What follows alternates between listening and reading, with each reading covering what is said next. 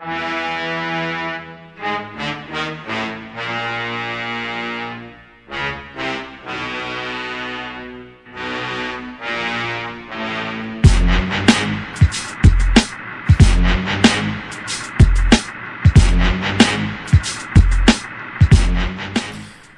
and welcome to the Asian Cinema Film Club. I'm your host, Zoe Zoe Jones, and joining me, of course, is my co host, the Professor, Mr. Stephen Palmer. Hello there. Tonight, we celebrate 100 episodes of the Asian Cinema Film Club. It's been a joyous day here on the, the show. We've had the ticker tape parade out front with the milk float. We've had small children handing us flowers and saying how when they grow up they wish too to host Asian Cinema podcasts. It's just been a delightful day all around. And tonight we are going to only celebrate things further, by marking it with a film which I think really just embodies everything that we stand for in the show. As tonight we check out the original Godzilla from 1954.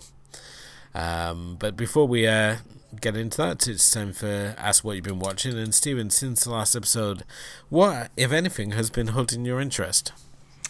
Well, I don't know if you remember, but um, last episode I said I was halfway through something because I was writing a review. I have finished it and I have written the review, although it's not been published yet. And I wanted to talk about it. Um, so, Infernal Affairs 3 so I think last time I mentioned that Criterion are releasing a nice Blu-ray set. Um, yeah, we're a very with, boring cover, unfortunately. Yeah, they seem to be um, it in recently with a lot of their covers, and it's sort uh, of like when I look at the cri- the Criterion for Infernal Affairs, it's just the same shot of them on the roof that everyone else uses. Yeah, and I've got the Blu-ray set. I I don't know who put it out. I want to say Tartan, but that's impossible. Yeah, Tartan put out the Infernal Affairs trilogy originally. Yeah, but not on Blu-ray, so I don't know who would have done it on Blu-ray. Tartan had gone well under before that was a thing. Anyway, I've got a Blu. I think it is. I think it is Tartan, but it's probably just DVD stuck on a Blu-ray. Anyway, it doesn't matter. the first, the first film, Infernal Affairs, is a, a, a great right. It's got a great cast. It's got a a, a fairly good, great story. It's really well made. Um, it was good enough for Martin Scorsese to want to go and remake whatever we think of that. Now, for us Hong Kong film fans, it probably wasn't as great as other people might think it is because we'd seen it all kind of before. But you get Tony Leung, you get Andy Lau, you get all sorts of other people that are famous. Anthony um, Wong playing a good guy. Anthony Wong, change. yeah, Anthony Wong's in it. Eric Tsang's in it. Um, Chapman To, and and it's it's a really well made, put together film that had some international success. And then the the directors, um, which is Andrew Lau, a different fellow, different Andy Lau, and and Alan Mak, I think, did a sequel, or which which actually was a prequel, which actually built upon things that we'd seen in the first film. So Sean Lau and I forget who plays uh, Edison Chen. Is it? Yes, play the characters to tell you what happened before the events of Infernal Affairs one, and it's a it's a really good film as well. In fact, to my mind, it's probably a better film.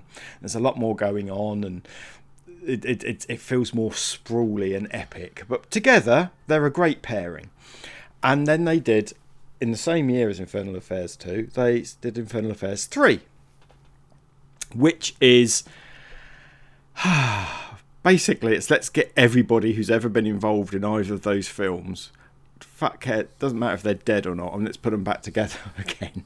And what you get is is kind of two film two stories that are told at the same time. One story is the story of Tony Leung's character, sort of filling in the gaps that weren't that didn't need to be filled in about the time basically it, sort of happens within the time frame of Infernal Affairs 1 um, and it just gives them an excuse to bring Chapman To and Eric Tsang and, and Tony Leung back to basically tell something that doesn't need to be told it's just irrelevant and unimportant and just feels a bit like a stargazing cash grab. Now it does introduce two other characters. There's a character I can't remember the name of the actor, but it introduces a a, a mainland undercover cop who's acting as a as a smuggler or something, um, who adds nothing to the plot whatsoever. And it also introduces Leon Lai's character, who is the sort of the antagonist or protagonist, way you want to look at it, for the other story which is being told, which is told after the events of um, Infernal Affairs 1. And basically, it's the story of the downfall of Andy Lau's triad member turned policeman. Um, so they're telling both these stories at the same time. It's fucking confusing because Leon Lai's character looks exactly the same in both time frames, even though they're meant to be a couple of years, several years apart. So, like when he's appearing in consecutive scenes but in different time frames, it's really confusing, and it's just naff, and it's just over. Oh, it's just it's a two out of five because it's really well made. It's really great to see all these stars, blah blah blah. But the storyline, one is irrelevant and one is shit, and I know quite often, you know, it's. I don't want to sort of say I'm in Scream, but you know, third, third, third, um, third installments are quite often terrible. Um, Toy Story 3 aside, I think we could probably pick up a couple of others, but on the whole, Friday the Thirteenth 3D. I'll take your word for it. But I don't know. Jason gets his mask. We have the catcher in the eye, death with the spear gun. It's it's great. Yeah. Oh, yeah, I'll give I'll give you that. But it is. I know Well, this on film Elm has its. free as well. That's a standard Alright. classic because Freddy gets his jives, and we get to introduce the Dream Warriors. And You're not going to go for Hellraiser three. well, Hellraiser three, Hell on Earth isn't is good, but I mean, after the mythology we built in Hellraiser two, Hellbound, it felt like a bit of a step down to just make Hmm. Pinhead just a generic horror character. Mm, which is probably the problem with a lot of Hellraiser. Anyway, back to this. So I I'd forgotten how much I disliked it, and and there will be a review up soon on EasternKicks.com where I piss on it. Um, Sorry to look forward to seeing that. but but I really love the first two films. Um, am I going to buy the Criterion box set of this? You've bought a number of other things that you can't even play, so the jury's out there.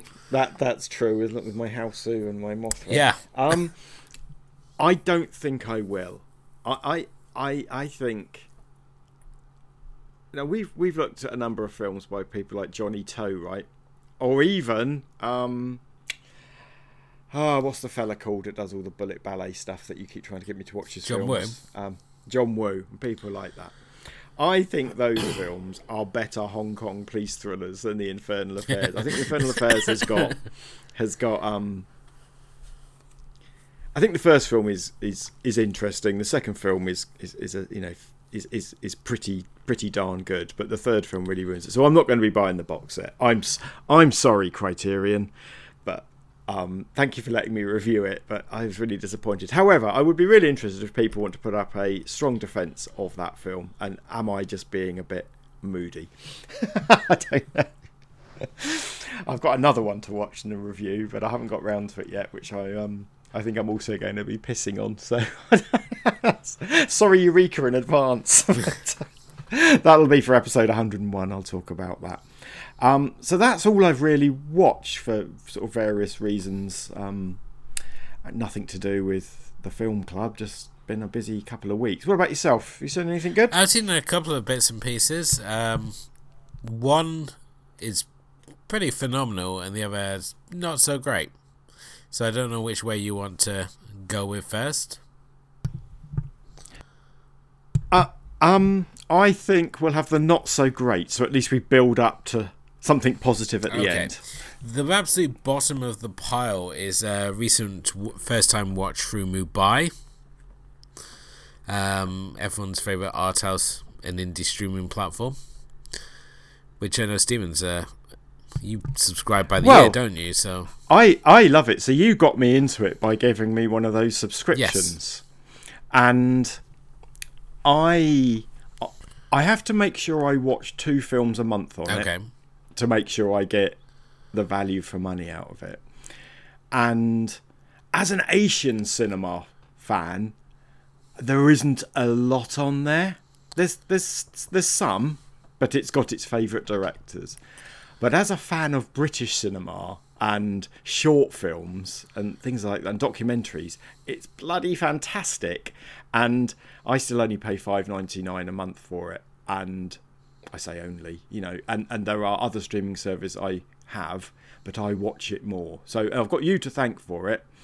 Um, I have to make sure I watch it, but I do always enjoy what I have watched on it. It's, it's it's got a funny business model, hasn't it? So basically, there's they've got a set of films, it's like a hundred films that sort of a catalogue that moves around. Yeah, they've basically ev- the the original day, model was that they had um, a rolling thirty selection of titles, mm. and since it's gained its uh, in popularity.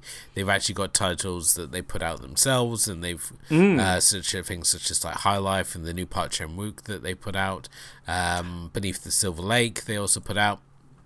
Yeah, they they they, they dis- distribute a lot of films. That Pleasure was another one yes. I enjoyed that they've distributed recently. Um, but basically every day they put a new film on, or or, or they and and I have noticed a lot of them are short films these days because maybe there's only so many films they can have every day.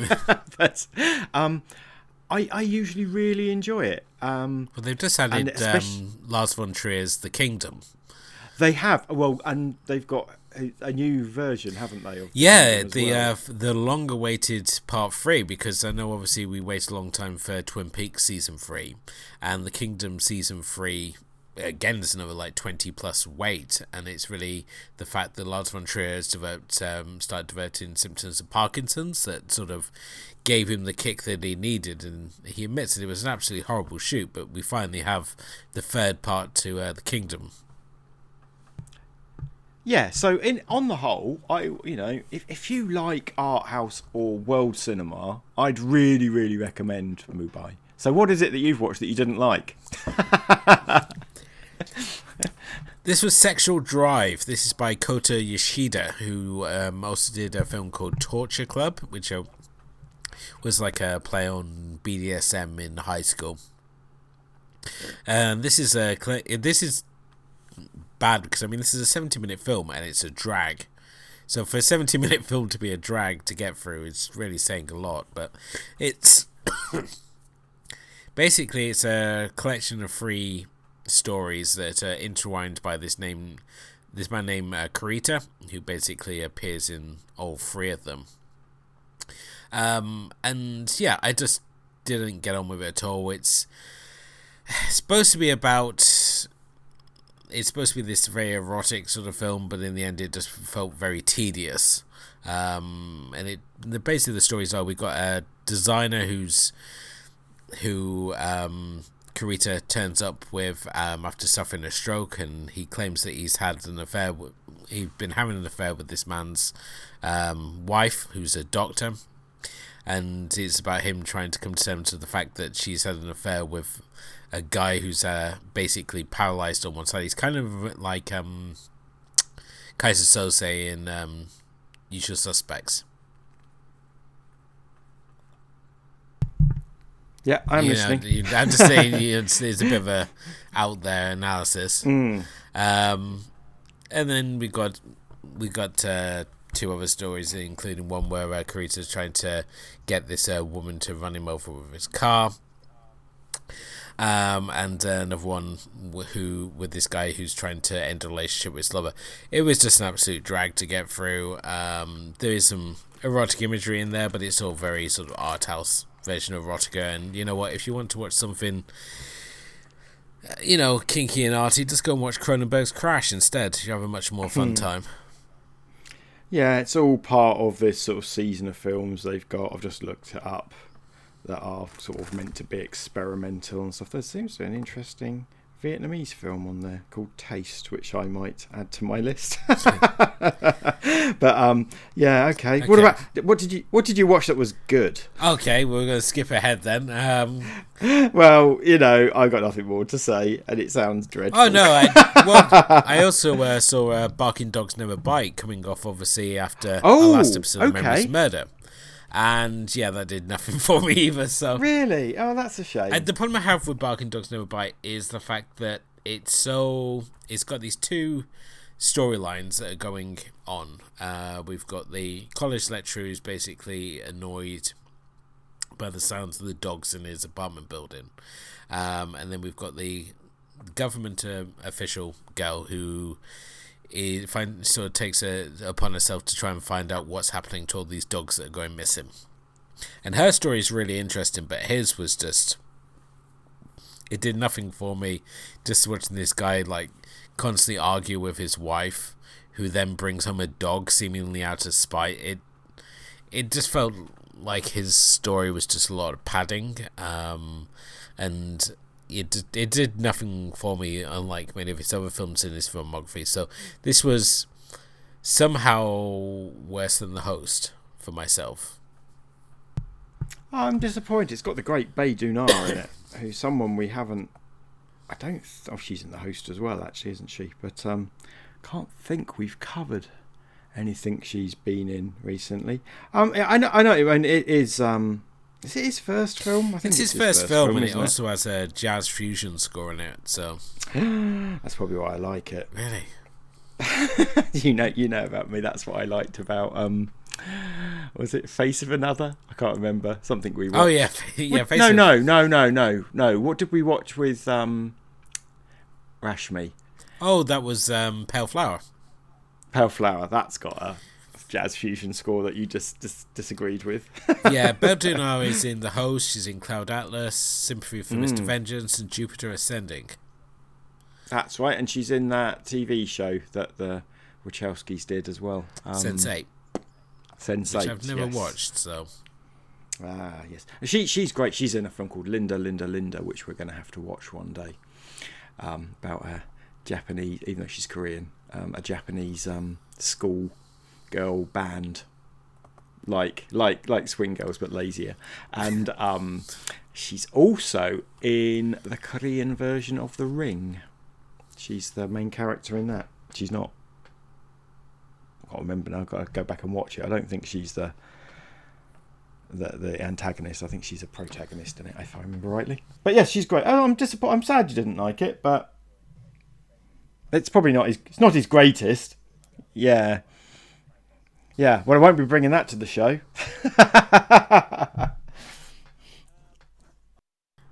things we had Deliverance from Evil from 2020, which is a Korean revenge thriller, um, directed by Won Chang Hong.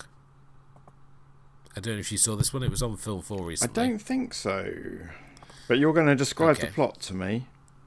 Okay, well, basically, we have a Korean contract killer who, after completing his last job, decides he's going to retire. However, the last job he took out, which was on a Yakuza boss, his brother decides to come looking for him. At the same time, he finds out that he has a daughter from his ex girlfriend who's been hiding out over in Bangkok, so heads over there, only to find out she, the daughter, has been sold off to. Um, to human organ traffickers, and he sets out to, to rescue her, all the while with this Yakuza psychopath on his tail. Um, this is just a really fantastic revenge thriller. Um, it's got some really fantastic action beats in it as well. Um, a lot of it's shot with that that um, one one take style, but thankfully it's not the whole film. It actually bothers to breathe in it, unlike Carter. Oh, who the uh, yeah oh yeah we didn't like Carter did we?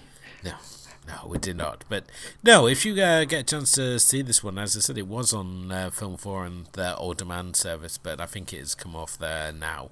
But uh, no, this was just a really fantastic uh, thriller from start to finish. I just really enjoyed it. It's kind of reminds me a lot of like Man from Nowhere. Mm-hmm. Um, you've got you know this man with a particular set of skills going and making a very miserable time for a group of crime crime bosses. I I I recognize the cover. I haven't seen it, but I see it stars Hwang Jung Min, who is one of my favorite Korean actors. Um, so what's he been in that we have? So he's in Shiri, a film we've talked about a lot but never watched together. Yep. He's um, a side character in A Bittersweet Life, which we have covered. He's the main character in You Are My Sunshine, which is an amazing AIDS drama. um, and A Man Who is Superman, that's a fantastic film as well. Moby Dick, Dancing Queen, New World. Yes. Um, Violent Prosecutor. Yeah, no, he's a great Wailing. He's in the Wailing. My God, he, yeah, he's um he's a brilliant actor, and um, so I think I will try and check that out because it's a film I just clearly have missed. And obviously, I've missed it on film before. I'll have to find another way of getting hold of it. I would imagine it's going to swing back around Yeah, again. They, they- they- like to repeat things. So. Yeah, I'll just keep my eye on them. Um, every every couple of months, I just sit here with my TiVo box and just fast forward through the film for for the next few weeks to see what's turning up. What are you got to do, you got to see what's happening after the nine o'clock movie, Mm. Because that's when they show all the good like foreign films and the indie films. Uh, all the uh, good stuff tends to be around that that Yeah, period. I, I, I, I do sometimes. Although my um, my t- my my Virgin Media TiVo box broke a couple of weeks ago at the weekend, and uh, I lost all my recordings. oh, that's annoying. Mm, Yes, yes, and no. Uh, what I will say is is that Virgin Media, and I'm not. This is not sponsored. Um, I was able to get a replacement without having to phone them up, which is always a bonus. you could do it all online. And the fellow that came round to replace it was bloody brilliant and actually fixed my Wi-Fi that I didn't know was broken. So, um, as well as doing that, and he went outside trying to find the junction box in the rain, which was three quarters of a mile away, and he disappeared for nearly an hour and came back soaked to the skin, but showed me that all my Wi Fi channels were now working. Not that I realised that they weren't, but fair play to him. So yes, but I will. I'll have to have to fill up the old TiVo box again. So I don't don't know why I shared that with you in the audience, but the, the exciting developments that are happening over here. Yeah, but but I've, but that's because I have got a ranty story which is related to Asian Cinema Film Club coming up. But I'll let you just talk about anything else you've seen. No, th- that was that was uh, that was it. I've tried. I started watching uh, Nobody, which I got recommended by team member Steph, which is on Netflix. The um It's about the serial killer using the dating app. oh yes, I'd like to see that. Oh, well, you're gonna t- if you're gonna tell me it's no not worth seeing, I won't. But I, I, the first half of episode one was great. and then you Unfortunately, Inside Job um, got its second season this week, so it sort of derailed me. And if you've not seen Inside Job, it's up there with like Solar Opposites of one of these great adult animated shows, which are just like thrown out there on the on the on like um, your subscriptions. Like Solar Opposites on Disney Plus, so you'd be an excuse for not watching it because you think you know Disney Plus is just Marvel movies and Disney cash-ins and stuff. But you know, occasionally they have something good appear on there, like The Bear, and um, Inside Job is on uh, Netflix, and it is just phenomenal. and we've all only got so much time, haven't we? There- there- There's there's so much to consume. Just remember when we only had three channels here in the UK and videotapes weren't a thing, and there was never anything to watch, and we used to look across the Atlantic at the 52 channels or whatever it was that that America had. As Bruce Springsteen sang, 52 channels and nothing on, but now there's so much there's a million channels and an infinite number of streaming things and we can have everything when we want it and i just find it impossible sometimes i, I do you sometimes just get paralyzed and not able to choose what to watch because the choice is so massive You just watch watch Simpsons reruns. is that is that what you do is that your is that if, if That's that's what I do. Here we go. 100 channels of Simpsons reruns. it's just like that Bill Hicks skit, isn't it? But instead of American Gladiators, it's now The Simpsons. and now we have like Freevee, where it's just like basically seems to be every time I go on there, it's just like more movies and shows that I want to watch, but they're for free. yeah i haven't explored that yet i am getting bombarded with If you get a Fire Stick, um, then it pretty much works them into like your Amazon Prime. gotcha i have got a fire So- stick i just but How do you not? How do you not like use it all the time? It's like the greatest thing. I've got other ways. Uh, So the stick I'd use in the bedroom, but I've recently moved my PS4 into my bedroom, and now TV. that, that all I do is do that there. And there's another insight. Into Really selling world. the hip lifestyle that we all Anyway. live on, you know. Yeah, I really don't have it. Well, so I'm going to go on a little bit of a rant now, but hopefully there's a happy story, a happy thing in the end. So you know you like to give me a hard I, time. I don't give you a hard time. I buy. question why you buy why you buy like vinyl when you don't have a record player. It's like Yeah. it's like why'd you buy a gun rack when you don't? Yeah, yeah, that, I'm, I'm take, I'll take that one on the chin, but I think, yeah. Whereas, but I think, I think some sort of the DVDs and Blu-rays, you sometimes question why I bother buying them, Uh, or, or waste money on them. So one of the great releases of last year, which has fed this show a couple of times, was the was the Arrow Shawscope Volume One. And we talked a little bit about Shawscope Volume 2 coming out. And you did mention to somebody in the Facebook group that I was getting it, which was quite right. And about it, it's hard to tell because obviously this is this is in the future now when people are listening to this. But let's just say 10 days ago, mine was shipped to me. And for various reasons, I I didn't really pay much attention and only just realised this week, say eight, about a week later, that I hadn't turned up yet. and I then have been on a journey of discovery involving, and I'm going to name and shame them, Parcel Force and Arrow, about what happens when a parcel isn't delivered, but they don't tell you they were going to deliver it. is it still is it still not been delivered? So basically, what happened was some little fella, and I'm going to assume it was a little fella because that's just what, how it is in my head, decided that he couldn't deliver it to my house, potentially because I wasn't in, because he did pick the one half day I wasn't in in the last month. But fine, that's it. But instead of taking it back to the parcel force office, he decided to half inch it. That's the only uh, that's steal it for anybody not from the south of England. Um, half inch pinch.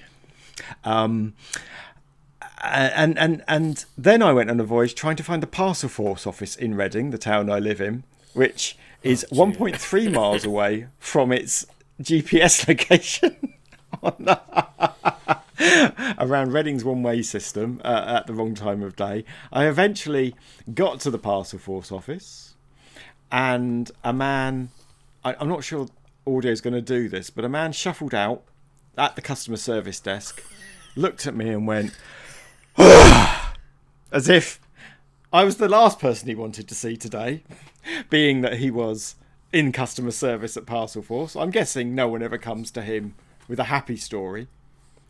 I explained to him that, that this parcel had not been delivered because I checked it out on the Amazon website and luckily they'd put the tracking number on there. And um, he types it and goes, and he suddenly brightens up and says, Oh, yes, I remember this. It was some CDs or DVDs, wasn't it? Yes, I was talking to the company that sent it to you. Yeah, it's been lost. and, and he was really happy to tell me that. And then he said, If I had your phone number, I would have phoned you and told you. I said, But you have my address. That didn't go down very well. Anyway, of course, now it's all up for me to solve. So then I tried to deal with Arrow from their website, who, as with many companies these days, I'm sure you found this, refuse to publish a phone number Yeah. because they want you to go through some system. So they've got a live chat that doesn't work and a messaging system which is run by email, but you're not really sending them emails. So I sent them a message about this order saying it had um, I'd done this order and I've been told it had been lost. And about six hours later, I got a message back saying, "Don't worry about it. It's just in um, it's just in transit. You'll get it soon." And I thought, oh, God. And they closed the request. So I had to open up a new one saying, You're not reading what I'm saying. You are not listening to what I'm telling you. And had to, um, um, in the meantime, uh, Parcel had sent me an email telling me gleefully that it was lost. And I gave them a screenshot of this email because you can't attach it because it's not really an email system, it's just a text box. And luckily, the second person wrote back and said, Oh, yes, we understand now. We'll send you a replacement. And then the next day, somebody sent me an email saying, We understand now. We'll send you a replacement. So I think, I've had a replacement sent to me, this time using DPD rather than Parcel Force. And hopefully next episode, mate, I can I'll tell you I've got it. But the sad news is I didn't even know I hadn't got it, and I have now wasted a, a day of my life trying to track it down. so I may have got it for the cheaper price of 120 pounds, but I feel I've spent about 50 pounds trying to get it, and therefore wiped out any um, any benefit I have. Moral of the story is never use Parcelforce. Ordering things direct from Arrow is great for price, but just be aware there is a. Well, to be fair, I guess eventually they got it sorted. I just don't feel like in this world where we're used to things getting delivered to us at home because we never leave the house anymore. Um, just very disappointing story. And then it turns out, even funnier, whilst I was at Parcelforce, another delivery from Parcelforce literally knocked on my door and said I wasn't in and didn't put the card through the door either. but luckily they came and delivered it the next day. So there you go. I'm, that's a moan because I wanted to tell you all about my lovely new box set, and instead I've just wasted half a day of my precious life trying to track it down. And that was a sponsorship deal with Arrow by pissing yeah. them Well, off. no, uh, yeah, Arrow, Parcelforce, all of them, they can fuck off. Don't worry, Arrow. Don't worry, Arrow. I still love you. No, I love I, I love Arrow of course, and it looks like they have sorted it out. I think my I think my issue is not with Arrow, who are brilliant, and I think I've done my fair share of pimping every release they've put out in the last two years. And my issue is with the modern world. Do you want to do you want to know my journey to uh, watch to getting to see the Shawscope Volume Two? Go on, I- you got the Arrow player. Yeah, I woke up at nine o'clock and had a piece of toast and put on the outplay, and oh, it was just all there. Didn't need to worry about it getting lost in transit or anything. And it's just available for me to watch in my underwear.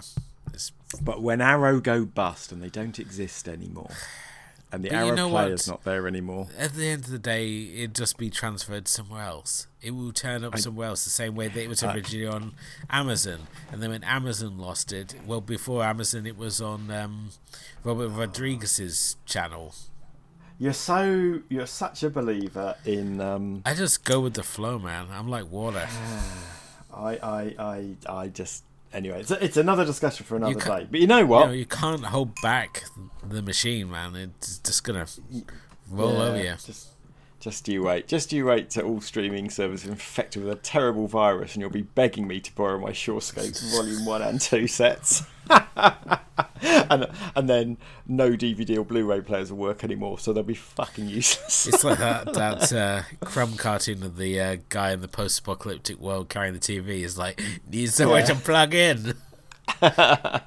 yeah, I, I appreciate that that that is a that is a possibility. I um I only found out this week that both my PlayStation 4 and 5 don't play CDs. You try and put one in. Well, I wanted to listen to some music in the bedroom, right? And I had it on CD rather than a streaming service, and I thought, oh, that's weird. The PS4 doesn't play CDs. I'll go in the front room and put it in the in the uh, in the PS5. That I had to look it up. Yeah, they haven't played CDs for about twenty years because they're a completely different sort of laser, isn't it? It makes sense why it doesn't play them, but I, I just, I, I you know, I. I the good news is, mate, I've got a Sega Saturn right next to it, and that played it just fine. It's not like you're gonna be playing anything else on there apart from like Virtua Cop and uh, Sega Pantanza Dragon. Panzer Dragoon, yeah. Well, I've got that on my Switch, but um, oh no, the Sega Saturn's got because I like my shmups. It's got loads of classic Japanese stuff. is fantastic. UK stuff, Brit- uh, European stuff, yeah, bit meh. That's why I've got my GameCube. So everyone knows now I have a GameCube, a Sega Saturn, and You have the PS4 set have up the in my Nintendo bedroom. Fisher Price. I, oh, I love my, I love that, and I've also It's a got box uh, with a handle on. Where, Yeah, where are you supposed to be games are so carrying it to? Uh, no, no, I got to agree with you. That bit of I never understood. But the modern world, I've got a, um, I've got SD card solutions for those two systems, and it's amazing. I've also got a Super Famicom, which I just have NBA Jam plugged into. That's the only game I'll play on there. and I'm sure there are better versions of NBA Jam. Anyway, episode 100. It's a celebration. Woo! I know. Not that you could tell from Steven's attack my on grumpiness. Amazon and No, I haven't attacked Amazon. Attacked Arrow. I've attacked. I've attacked the British delivery organisations. Yeah. I, I, I think I did. I did say that, they. It looks like they've sent it via DPD the second time round. So I don't think I'm the only person who's been complaining about this. But The man- no, we have done now. a Well, we have done a hundred episodes now of the show. A hundred mainline. Episodes. Yeah, hundred mainline. Because obviously we've had other episodes where we obviously had Takashi Miike month, and we had Anthony Wong month, and we had those months where we managed to piss off most of the critics in the BBC. who then sent us very angry letters because it apparently turned out they were listening. With diagrams. Yes, and we've also had obviously the battle royale stuff. In true. So- we did our complete chapter by chapter breakdown of Battle Royale. Um, I still feel at some point we will do Battle Royale 2 in some way, shape, or form. Um, I just, I just say, it just feels that it's, it's just lingering there in the shadows, just supposed to do. I know that I never want to watch it again. you're gonna get, you know, you're gonna get listening roulette now to. I know, I know. I was, th- I was thinking. I've just, I was just having a little look through. Yeah, we've done a. Well, we've actually done. Yeah, we have done a hundred mainline episodes. Although episode eight was technically a horror draft, and it wasn't quite a film in the same way. But yeah, I was just looking through and seeing the wide range of films that we have covered. And um, no, for myself, I think the really fun ones have been like where we just like looked at something that's been completely either out of left field or just just took us completely by surprise. Um, like Pale Flower, for example, I thought was was just such a yeah, a big surprise. And I mean, I've, it's often always the ones that we get recommended episodes for that turn out to be the best episodes. So I'm sure Rashmi's really happy with herself now. And and and it was nice to have Rashmi on the show. Yes, it was nice and to have a be on I. I, indeed, I you know, I I do enjoy the shows that when we get like an extra perspective. Um, and that was an interesting because I don't think either of us had watched this film before, had we? And uh, she came on championing it, and I and we both really enjoyed it. Um, Certainly me in my And- top and- 10 and- film discoveries of this year, definitely. and and obviously I you know I've t- spoken before I always worry sometimes some of the films that I pick that you're going to hate them and I think vice versa as well I think that I think because we both come from a well the advert is is that we come from a slightly different or completely different place um, It's like the odd Um, couple of podcasting.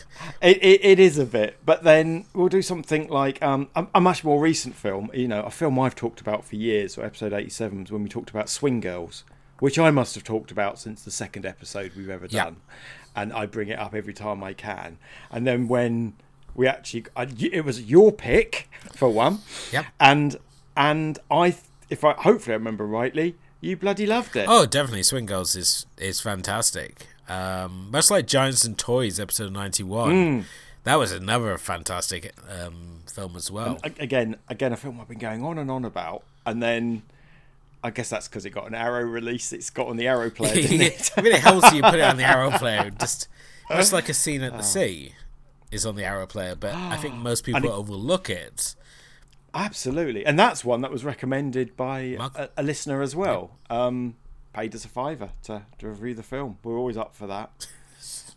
um, and I, and, but then I was thinking, what have you bought to the show that I've ended up bloody loving. Um, and I did f- something like the Battle Wizard, episode 63, right? Which sounds shit basically. And if i'd come across it somewhere in like a i don't know in like a in like a vhs shop i would never have watched it. Um even though it's a shaw brothers film but it is bonkers and brilliant and i loved it. And um so you know so sometimes you you you you'll bring something a bit more cult. Um obviously um uh, there's there's, there's been a couple of others. Um i thought fish story was really good Yeah. that was one that you bought that i'd never heard of and really, what I would say the the biggest thing you've bought into my cinematic life. You know, don't get too weepy. It's not too emotional. I'm about to say the biggest thing you brought into my life is penis trauma with all the things you pick, like Moebius from episode 54. Yeah, our best-selling episode ever. I have no idea why people love Moebius so much, but whenever we have like a discussion with anyone, like they have like that game on you see on like horror Twitter where it's sort of like, oh, what's the most shocking thing? And they say like, oh, I've seen like a Serbian film or the Bunny game, and then you just sit there, you slide in, and you go. I've seen Moebius, and then you you have like the cool, like it's like you get a little bit of a buzz around you. It's sort of like, oh wow, he said Moebius. yeah, we, that's our cool cachet, but surprisingly, um, surprisingly popular. Um, I mean, that was a film I chose. I think I chose that one. I must have. Yeah, done, because but, um, uh, it came between Female Prison and Scorpion, which was mine, and The Big Boss, which was mine. So. Yeah, but I had always wanted to watch it, but was always a bit nervous about watching it. And like, if we at least virtually watch it together, albeit in completely different locations and time frames and stuff like that, I, I feel I feel that'll just. Uh, I'm not. I am squeamish. I'm. I'm not a fan of gore and stuff like that. And to be fair, Moebius doesn't have a lot of gore. It just has it just has very questionable ideas. Chopping and frotting and stuff like that. To change the subject completely, you of course have um, bought nearly Satoshi Kon's every one of Satoshi Kon's films to the show, which is I think we've got we've got Paprika to do, we've got and Paprika we've got and maybe Paranoia the TV Agent. show. So Yeah, um, but things like Millennium Actress, which was fantastic, and then and and actually, sort of episode fifty nine, if anyone's looking, um, that allowed us to understand the Ozu film Tokyo Story. yes, the next episode better because of because of what it what it was about. So Tokyo Story And is, is always interesting because of the first half, first hour of it. I don't really remember because we drank um, Brew Dog Double Punk and got oh, completely said that, wasted. yes. we didn't realize how strong that was. so Yeah.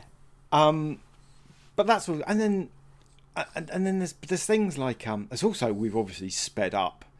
We do a lot more shows now than we did at the beginning, um, but we do things like um, you know, some of the regrets are we don't do more Chinese films, prop mainland Chinese films, yeah. So we did, but we did a touch of sin. That was an interesting one as well.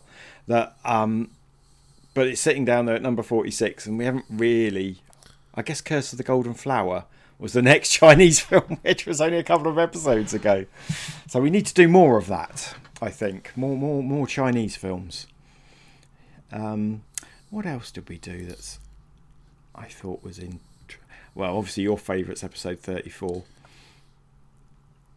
the terrorizers the Terrorizers, I think, has really set the benchmark for um for for just how bad a viewing experience can be.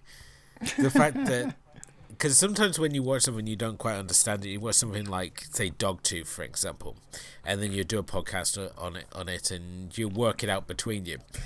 With with Terrorizers, I still had no clue what was going on when I've watched it. I had no clue what was going on after we discussed it, and it did nothing for me. Unlike something like Goodbye Dragon gave in. Oh, oh, Goodbye Dragon Inn, yes, which was a film I bought to the show, I think. Yep, sixty eight, and uh, And, and and I didn't think you were going to like it at all.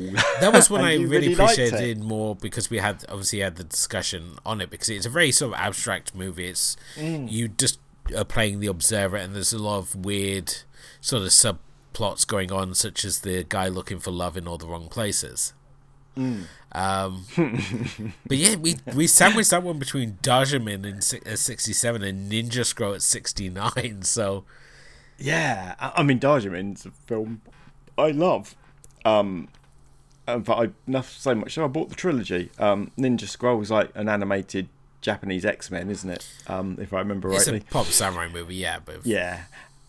But I will say, probably my favourite episode of all time, and I suspect you're going to guess which one it is, is when the joke was on me when I introduced you and Zoe to a Japanese romantic comedy, the classic, and the the and, and expecting you and the Queen of Gore to I know I was deliberately aimed it because I thought you'd both hate it, and you both bloody loved it. Which was the jokes on me, but that was I thought that was a really good episode. Um, one I really enjoyed. Yeah, I mean, there's a lot of stuff that I probably wouldn't have seen seen that I've obviously seen just do for the show because as I said you push the taste out there by making me watch mm. things. So things like Peppermint Candy I probably wouldn't have watched. Um, the classic, obviously, another example there, um, and finally getting to see um, Chungking Express. Yes, although you that was your choice. it was one of my yeah, was the first yeah. the first cinema shame, and mm. I know that you'd rated it very highly, and I think obviously having this now having this platform to to finally watch it, it seemed like the perfect time to watch it. But before that, you obviously introduced me to uh, the good, the bad, and the fabulous. That is Tears of the Black Tiger.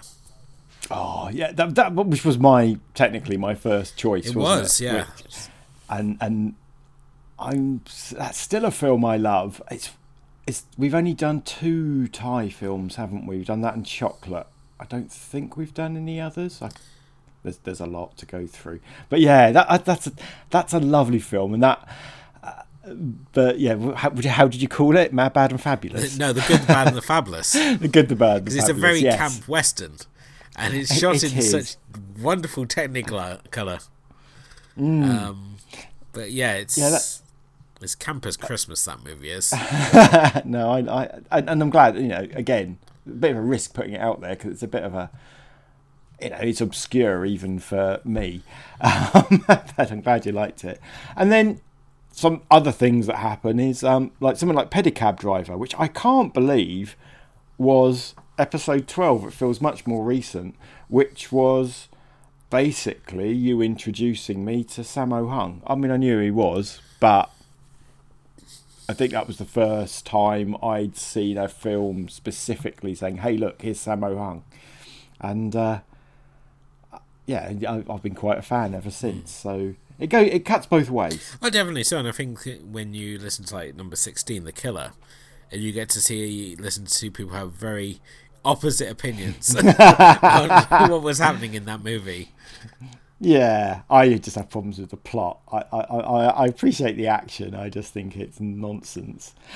um, but then again, I mean, you you also brought like of Kanako for number thirty-seven, a movie you said you openly hated, but you still mm. picked it.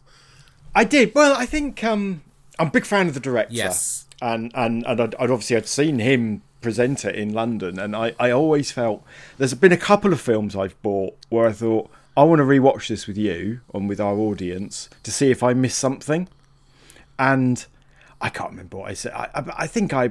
I think I appreciated it a little bit more, but still found it empty and horrible. But you bloody loved it, and you brought it into our top hundred films, and I just couldn't have. I've literally, I've still got the, I've still got a DVD of it to give to you. I mean, you just like you I've, can have this.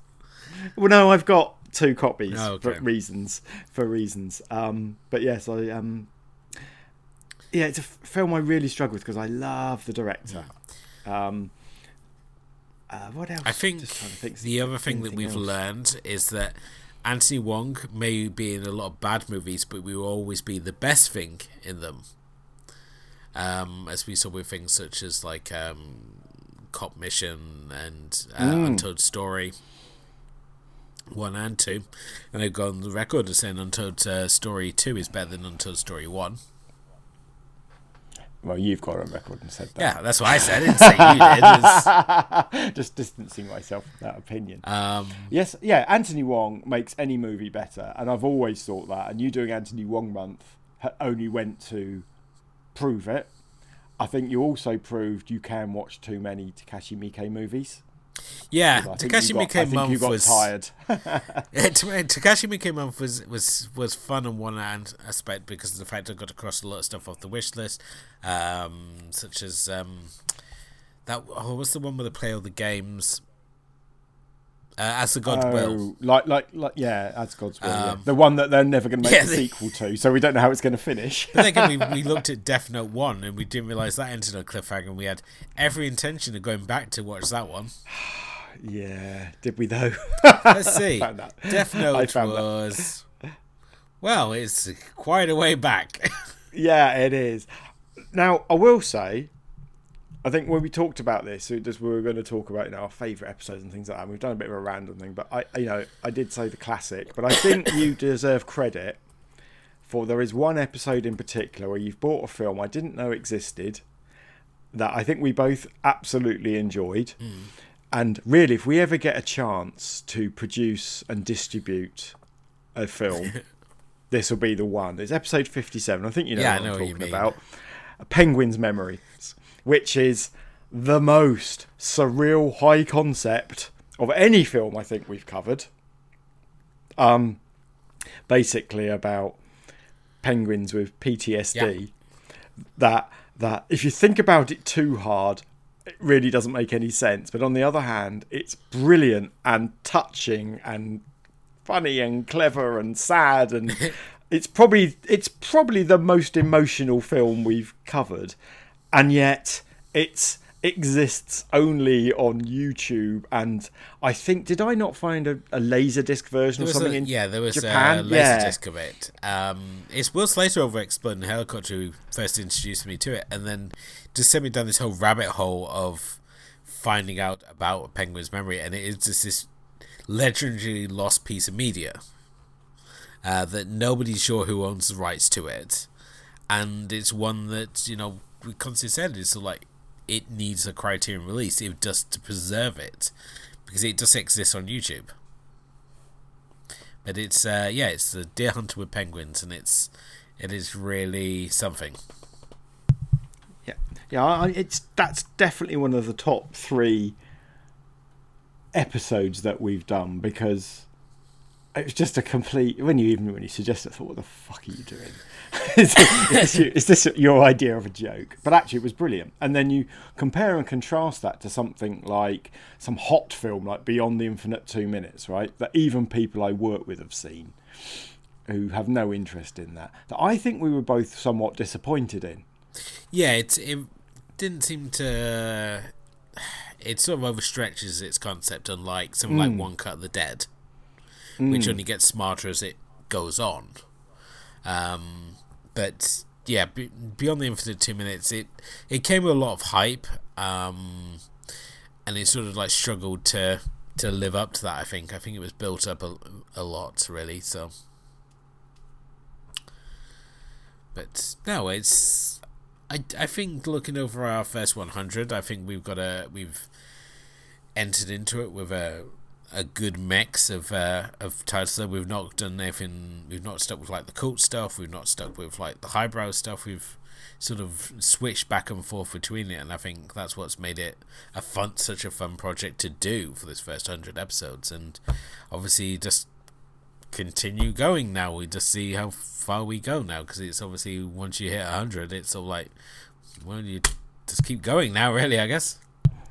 Well, we've got an option. Like, We either give up now or we keep going. And I think we've both got plenty of films. Every time we say, oh, we must include this one in the future. I think we've got an infinite amount of um, Yeah. films to cover.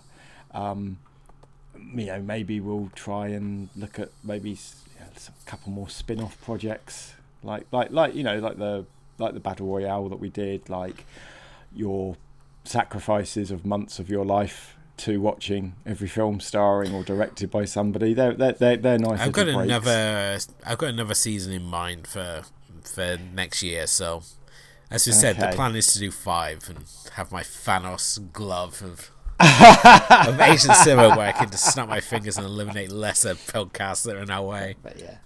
I think I think at the end of the day though, we've covered a wide range of movies. You've covered live action, we've covered animated films. And I, I don't really like anime, but you've managed to get at least four or five animated films in. I've liked them all. And kaiju movies, got perfectly. you to watch a few of those as Oh, well. well, and, and more than that, I've invested significant money into kaiju movies, and you know, and that and that leads on to, to what we're doing tonight, right? The, the the daddy of kaiju movies, which uh, to be fair was a film I already liked, but you've got me interested in not just Godzilla, not just Gamera, but Daimajin, Pulgasari, That was a great film, although it really was Daejeon just for North Koreans.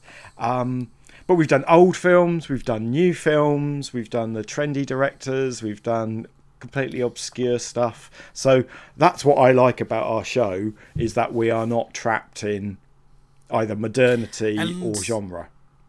And you do not know what you know, we're going to do a film from 1954 tonight. I don't know what we're going to do next episode. That's the other nice thing as well. I like that that we don't really plan that with each other. It's always a bit of a shock to say. I also really like the fact that we've had such a we built such a great little community uh, over like the Facebook group, Mm. and I mean this is as I said this is a we don't claim to be like the be all and end all when it comes to like Asian cinema things. I mean I frequently mispronounce things on this show. We're the only show who has a disclaimer to apologize for the amount I'm going to mispronounce because I think I think I think that that's part of the charm, right? Uh, uh, is that is that is no, that you can't and everyone says Japanese names, is the easy ones, which are the easiest ones. Yeah, that's the easy one. I can't pronounce any. I, Chinese is a mystery to me. Um, so between us, we must be causing offence up and down the country. But you're absolutely right. We've got a, a really nice Facebook group, you know, and, and, and you know, We've already mentioned Rashmi tonight came on the show from the Facebook group. We get nice comments all over the place. Um, we really like it when people make suggestions to us. Um, whether or not you want to come on the show or not is a completely different thing. But please tell us what you like, what you don't like. Um, and I like it again. Again, the group is similar. You know, you've got people like Rashmi who will talk about the Yep. the art house stuff, but there's plenty of people in the group talk about classic Shaw Brothers or a monster movie or something like that. So again, I think that just shows that our community's like us Yeah, and quite diverse. like Marcus who leaves us lots of nice comments. Uh, Mm. Yes, thank you, who I Marcus. believe is a fellow very, Brit as um, well. Ah, well, he probably we're saying, appreciates all these random tr- bits of trivia we drop about British pop culture.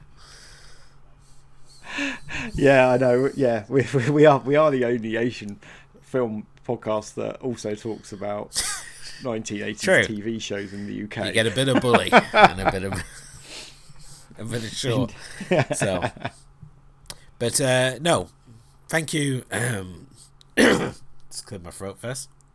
Thank you, everyone, obviously, for supporting us for these 100 plus episodes that we've recorded and for, you know, leaving us feedbacks and sharing the show and, you know, just helping us uh, continue on our onward uh, journey here and uh, making us feel like a little less that we were like just on an island throwing podcasts out into the ocean. So, but so thank you very much. Uh, and please tell us what you like so much about the Moebius episode and why that is so much more popular than any other episode we've done. 'Cause it be been about I the cop chopping. never thought that when we started the show we would be the thing we'd be most known for is the sheer amount of penis traumas movies that we will have covered. With no Indeed. intention With- of ever yes, like doing it, it just been- became this random theme that's appeared throughout our show. So Luckily, not tonight. no. I don't think. So. Just trying to think. No, not Well, on that note, it's uh, time to fire the projector for tonight's feature presentation. We're going to tonight look at, of course, Godzilla from 1954.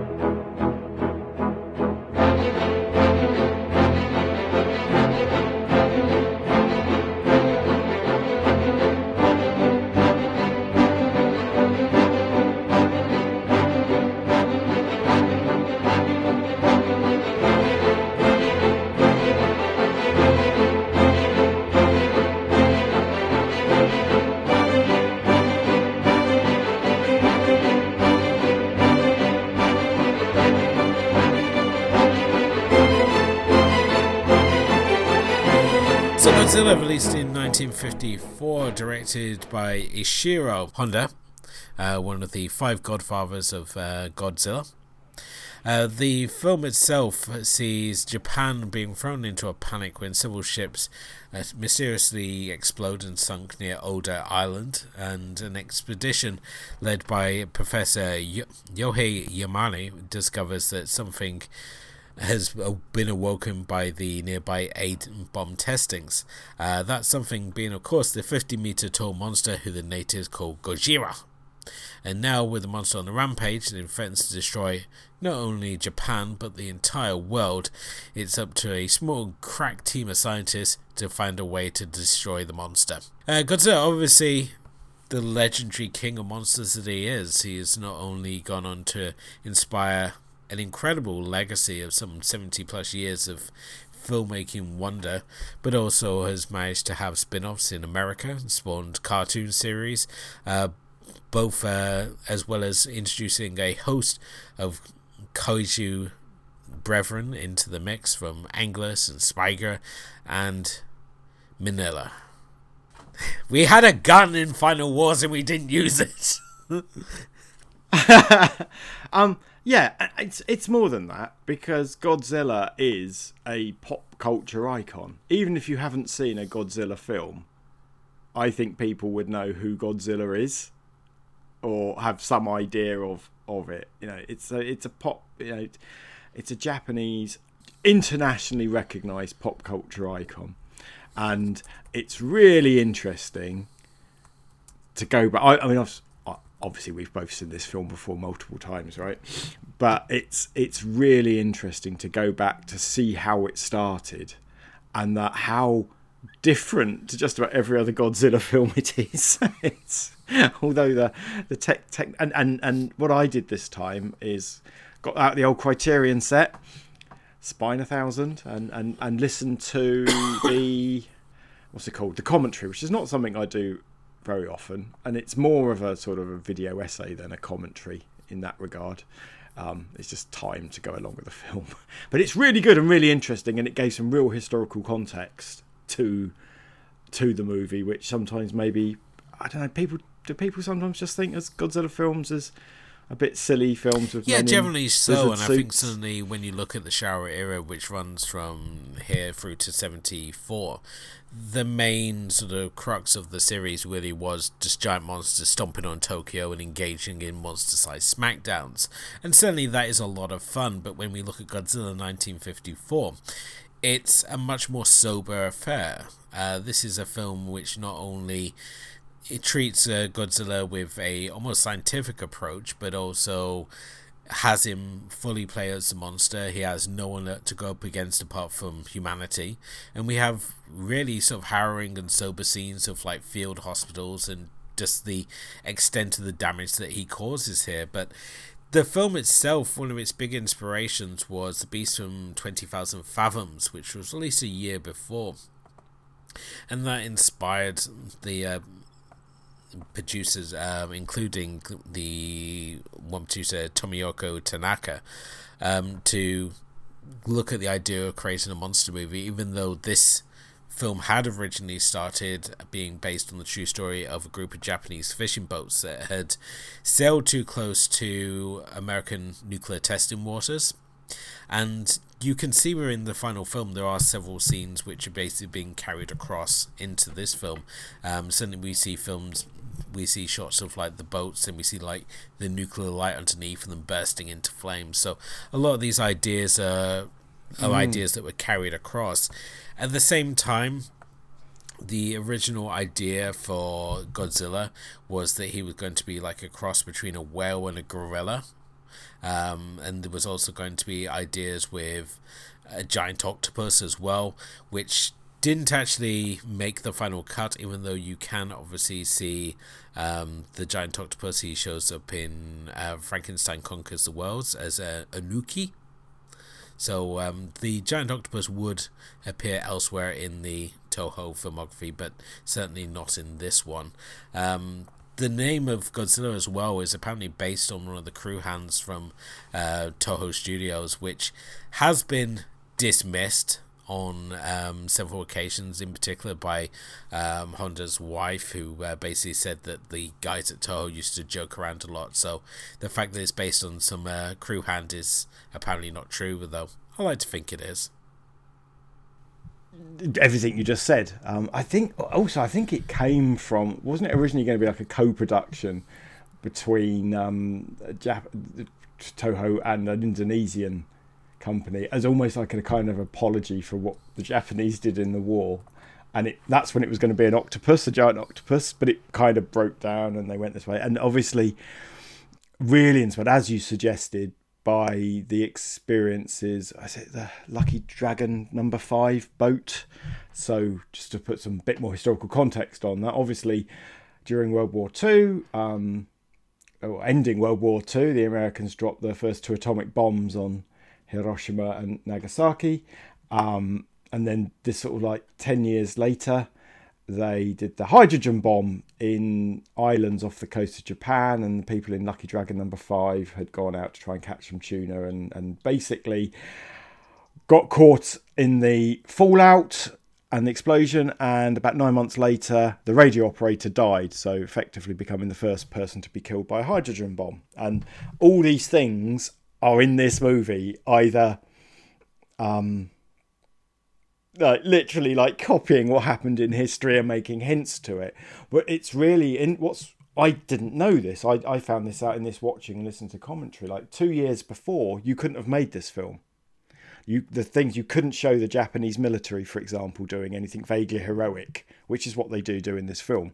Um, you couldn't really talk about some of this stuff because Japan was kind of under still under sort of American rule at the time, and there was a lot of censorship about what they could do. So this film sort of got this like you know what happened at Lucky Dragon number five, what happened to them, what happened to the Japanese experience around atomic and hydrogen bombs, and this this film's got just so much more going on. I mean, Godzilla appears for about thirty no fifteen seconds in the first half of the film, just like you just see his little head pop up above a hill and some footprints. And actually, so much of this film is just a drama about Japan in the post nuclear age, isn't it? And, and all the fears that no other country in the world has ever had to deal with.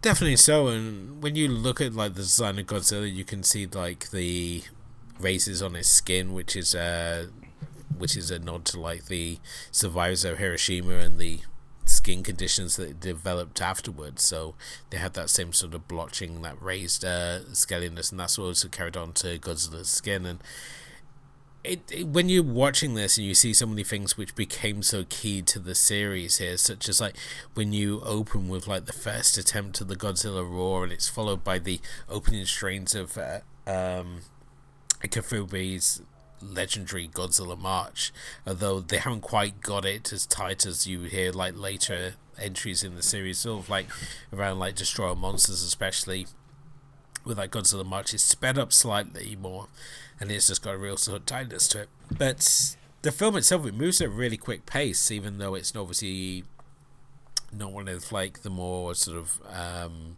campy monster romps um, here as we're sort of like barely into the film and we got ships sinking and erupting in fire on the screen and all the while we're sort of being denied these glimpses of the monster and Honda doesn't keep the monster hidden like Bruce the Shark in Jaws. He shows it quite early on, but it's not until the second half of the film where we get to see him in his full sort of glory. There's also a really interesting line in the if you watch the dub of this, uh, the scene where the villagers are like coming up and just before Godzilla pops over the mountain. There's an old man who proclaims that Godzilla has stolen all his chickens, and this would be used in um, as a basis for one of Reptar's traits in Rugrats, where Reptar steals chickens. Okay. So it's a weird line. Gotcha. For some reason, it resonated with the makers of Rugrats that they carried it across. of course, again, you got Reptar, haven't you? Which is uh, inspired by this. But again, that comes from that American. I mean, I know you've done a an episode of um, MBDS with uh, August Rigoni about kaiju movies in general. Um, but but there is a there is a resonance with Americans around kaiju movies, Godzilla movies, much more maybe than we have in the UK. And I think we've talked about this before, probably when we did Destroy All Monsters or something like that, where um, you know that it's very much part of their childhood pop culture, which to us it, it was more of a dirty pleasure. Dirty pleasure? That sounds wrong. A, a, naughty pleasure. No, it was it was sort of thing that would turn mm. up on late night Channel Four. Um, as as as opposed to being on TV every Saturday morning. We, it was a very to try and get to see Godzilla movies in the UK was a real was something you sort of stumbled across. It'd be something that would more than likely someone else had discovered. Like my for myself, my uncle um, recorded um, Godzilla vs Sea Monster over here. It's Ebirah Horror of the Deep, and he taped mm. it for himself and he just put it on. And I just remember watching that, just being absolutely fascinated with it, not knowing what it was, and then it was like, "There's more of this." like I had no idea who Godzilla was. I had no idea like why this is giant crab is, but it was sort of like taps into all the things I like, which is like monsters and um, like model miniature model work and stuff. And it hit all those sort of notes. And Godzilla, this um, original film, I saw really sort of towards the end of like crossing off those original movies because it never really had a release until I would say recently. Um, the, we just had a really tough time getting hold of them. We had a bunch of um, titles from this era that came out through, I think, One Vision uh, put them out, and they were like five pound tapes, and that had things like Terror, Mecha Godzilla, and and Destroy Monsters, Invasion of the Astro Monsters. So we had those sets, and you had a couple from uh, the next era, such as like uh, Godzilla versus King Ghidorah and um, Godzilla versus Mothra, which we'll put out for Manga Entertainment. But there was never a label that sort of stuck with it. It's like we're going to put them all out.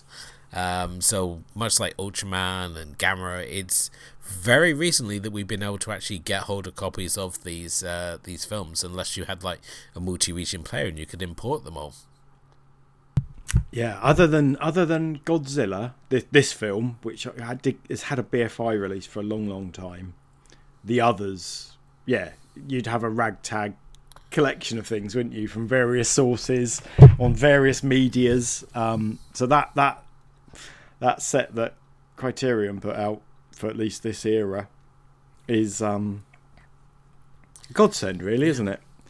Not that you've opened yours nope, yet. Still in the plastic. but I, I, use mine all the time because I, I, it's a lovely. Um, other than our common complaint that nothing they put out fits on the shelf, it is it is a it is a lovely thing. I'm glad I waited a little bit to get 50, 50 quid cheaper, but it's a lovely set. You know, it's well if you're a fan of this kind of movie. Well, if you're a fan of kaiju movies, it's really good. I, I still maintain that this movie much like the first Gamera movie, which, believe it or not, was almost 10 years after this one, but still in black and white, um, are very different movies to their relatives. Um, it, it, it's and then not just because they're in black and white, although I think black and white it hides some of the strings and stuff, I guess, doesn't it? and not literally, but you know what I mean. It's some of the some of the stuff that's going on. But then again, watching this, I had a whole new appreciation for. This is not a cheap knockoff movie. This film cost 10 times more than an average Japanese movie at the time. Cost over 100 million yen to make. And the average Japanese film at the time cost around 10 million. Um, there are things they do with matte effects, with miniatures, um, and so on that are really quite spectacular. Some of the shots that we see, we sort of take for granted what technical expertise has been put in place. The fact that it is a guy in a suit was not so much a cost saving exercise, but just to enable them to make the film in less than five years because they wanted to do it stop motion, King Kong style. And there are some sort of holdover scenes where maybe that was the idea, but I'm not bothered that it's a guy in a suit. I I, th- I think it does show up a little bit, but I think it's I, I I'm because there's so much more going on because it's a human drama as well because it's got all this historical significance didn't bother me once that it that sometimes you could see the leg creases. I get. I know you don't care at all because uh, you, you like this style of I think it's certainly a tokusatsu um, media. It's an art style that requires a certain. It requires more than just a guy in a suit stomping a bunch of buildings. It requires a, a number of different factors to make the magic work. Um, and when it comes to Godzilla, I mean, it it delivers in spades. When we look at the Godfather, the Godzilla fathers here, we obviously mentioned uh, Honda. We got composer Akira Ifukube, who provides all this really great orchestral music. We've also got Eiji Tsuburaya, who is like he's basically I'm trying to think of a good comparison here. Um, like, do you know how we when we think of like practical gore effects, we think of Tom Savini? Yeah, so the guy that used to work with George yes, Romero. Exactly. Yes. Tsuburaya is so legendary in his field, and the fact that everything that we can we can look at pretty much everything that is so key in Japanese pop culture that can be seen as similar to Godzilla. So things like this, Gamera, um, Ultraman, they all mm. basically come out of Tsuburaya. He's the like the mastermind who like really cr- nail down the magic of uh, of these films. And when we look at how Honda shoots this movie, he shoots it from low angles. He gives everything a sense of scale and perspective, and he carries this across to both Rodan and Mothra. Uh, Mothra is a giant moth. But if we look at the original Mothra movie, she is absolutely terrifying because we get the sense of scale of this thing and like what it would mm. be to be on ground level and you see this giant bloody moth. I mean, your wardrobe is in just gone. I mean, how big a mothball do you need to defeat Mothra? you just need to capture those little girls. No, that's that's why they have Tokyo Burns mm. because someone steals the little girls, isn't it? So. Absolutely, yes. Another great movie that I wouldn't have probably thought of as great unless we did this show. It also has that wonderful cover from uh, Eureka, which burns your eyes. because it's so bright. It it does. It's bright pink, it's isn't lovely. it? It's a very it's a very good. It's a lovely box set as well of one film. That's uh, yes. Um, I also love the fact you know you talked about people who are um, synonymous with creating this and the care and other, and then what how it extended. I love the fact that Ray Harryhausen hated Godzilla. Did he now? because it stole his yeah because it kind of stole his thunder from um I think there's a film was it called The Beast very similar stop motion and all oh, that the giant uh, a couple of years before. Because it, ah, it that, came it from beneath the sea is um... maybe maybe. Um they talk about it on the uh, the guy talks about it on the commentary but yes apparently Harryhausen blamed Godzilla for some of for his films not succeeding and I kind of, I've got no problem with Ray Harryhausen. You know, it's another, it's Jason another maestro work. The Harryhausen. When you abs- when you look at his films, absolutely, they've got their own magic. I remember watching like Seven Voyages of Sinbad, or you watch, um, as you said, Jason and the Argonauts, um, Ten Thousand Miles to Earth. Uh, Valya Gwangi, these stop motion creations, mm. and even before him, things such as like Mighty Joe Young, and there is a real charm when you see this or King Kong and you see the stop motion animation and it's got this otherworldness to it. And i think when it came to suit acting if it was done if it's done correctly it also has this wonderful sort of magic to it. And i think certainly when it came to doing this i think Honda is just like the the guy who really it really knows how to shoot these things well. Um, so it's unsurprising it became such a mainstay within like the Godzilla movies and certainly many of the other Toho monster movies as well. With this one, it's so it's such a change in pace when you compare if you come to this one after you've seen the others, because in this one we've got like shots of the. Uh, the mother clutching her children while Tokyo's burning around her, and it's all like, "Don't worry, children, we'll see your father in heaven soon." And it's like, God, this is horrific like Godzilla films generally show people like running to underground bunkers, and compared to like Gamera, which oh. celebrates its collateral damage and people being blown up into the air. But in this one, it's all like people die. We see field hospitals. We see actual, you know, the aftermath of what happens when and, uh, Godzilla messes your and, town up. And Honda spends time with characters that are going to die. It's a human story. You know, this, this is why it resonated with the Japanese audience, resonates around the world. You know, because it, it's it, it is about a giant monster attacking Tokyo, but it's also about things that had happened within lifetimes about the destruction, the, specifically the, the atomic and hydrogen bombs. But also remember, Japan is often beset with, you know, they seem to have an unfair number of disasters, even after you know, in terms of earthquakes and tidal waves, tsunamis. Um, more recently, obviously, with things like um, the Fukushima nuclear reactor and things like that. The poor Japanese seem to suffer from more natural and man-made disasters than anybody else, and this this.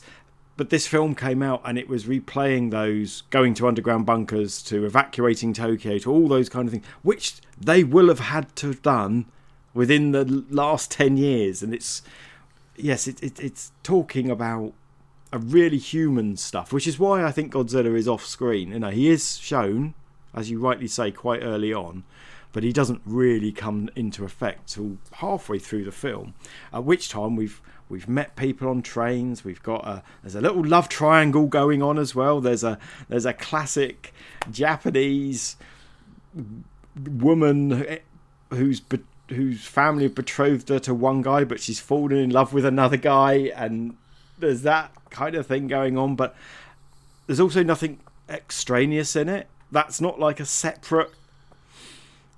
I'm trying to think how to explain myself. You know, in like the is it Gareth Edwards' Godzilla from a few yes. years ago. It tries to do a similar thing where it tries to tell a lot of people's stories and that, and just misses the point. and it's got um the fella I can't remember the guy who's the male lead in.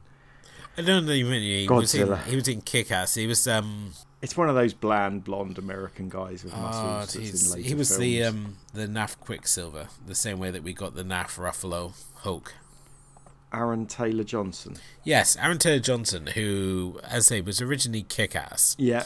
And people like that sort of nerdy stuff, and then he decided, no, I'm going to be an action heartthrob, mm. and got really bulked up, and nobody bought him. Yeah, but he spends Godzilla, the, the, that that version of the film, which has its moments. It's not my favourite of the legendary series, but just sort of traveling around the world without ever, ever really achieving anything, and is, is is the conceit eh, Bryan Cranston's his father who dies earlier? It doesn't matter. We're not Bryan talk- Cranston is his father. Yeah, yes, we're not we're not talking about that film. But my my point is that film tried to do that and have other people's stories in this, and it never rung true to me. Whereas this film, it feels like a 1950s Japanese drama with other shit going on as well, and and and it asks, you know, it it doesn't just say oh, Godzilla's coming, how are we going to kill it? People ask questions like, well, is it right for us to kill it? Even though it has killed hundreds of people. Is it right to kill Godzilla? And there are there are numerous people. You know, there's a, there's this sort of whole thing. There's a there's a.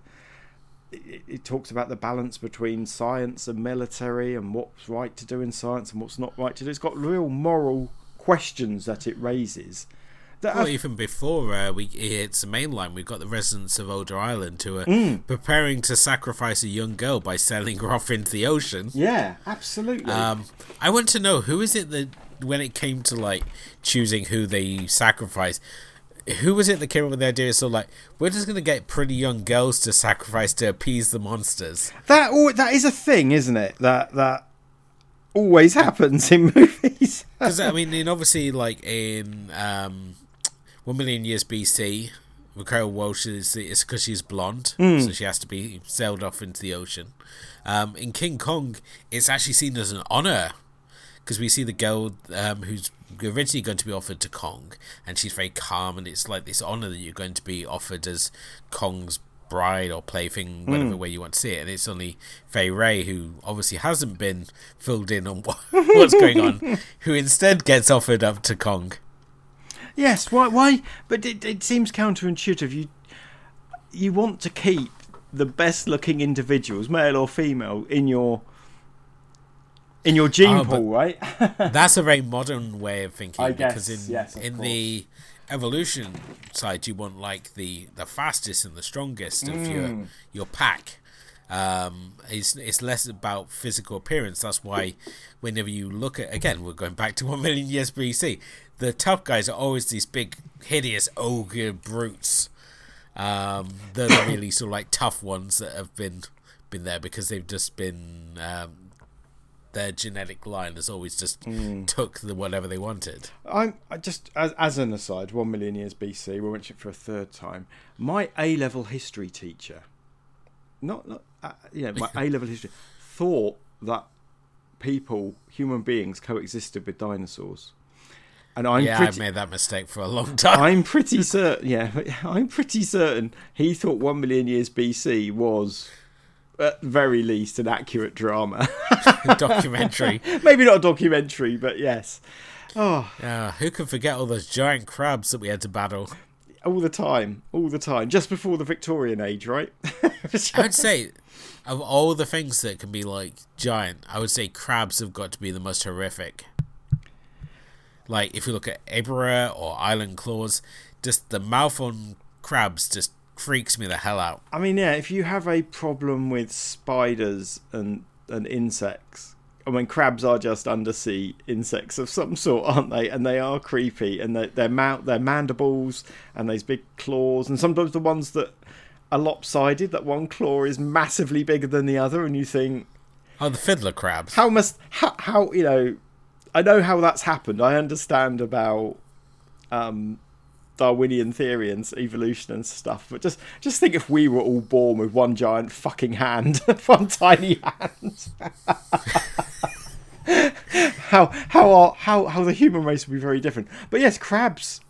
I know we're, we're going off topic here, but there's um there's a Doctor Who, an early Doctor Who villain called the Macra, who are just giant crabs which are running um, the world um, in a, a very early Doctor Who story that I think Russell T Davies brought back in a in a later episode in a later New Who thing. But yeah, they're creepy and weird.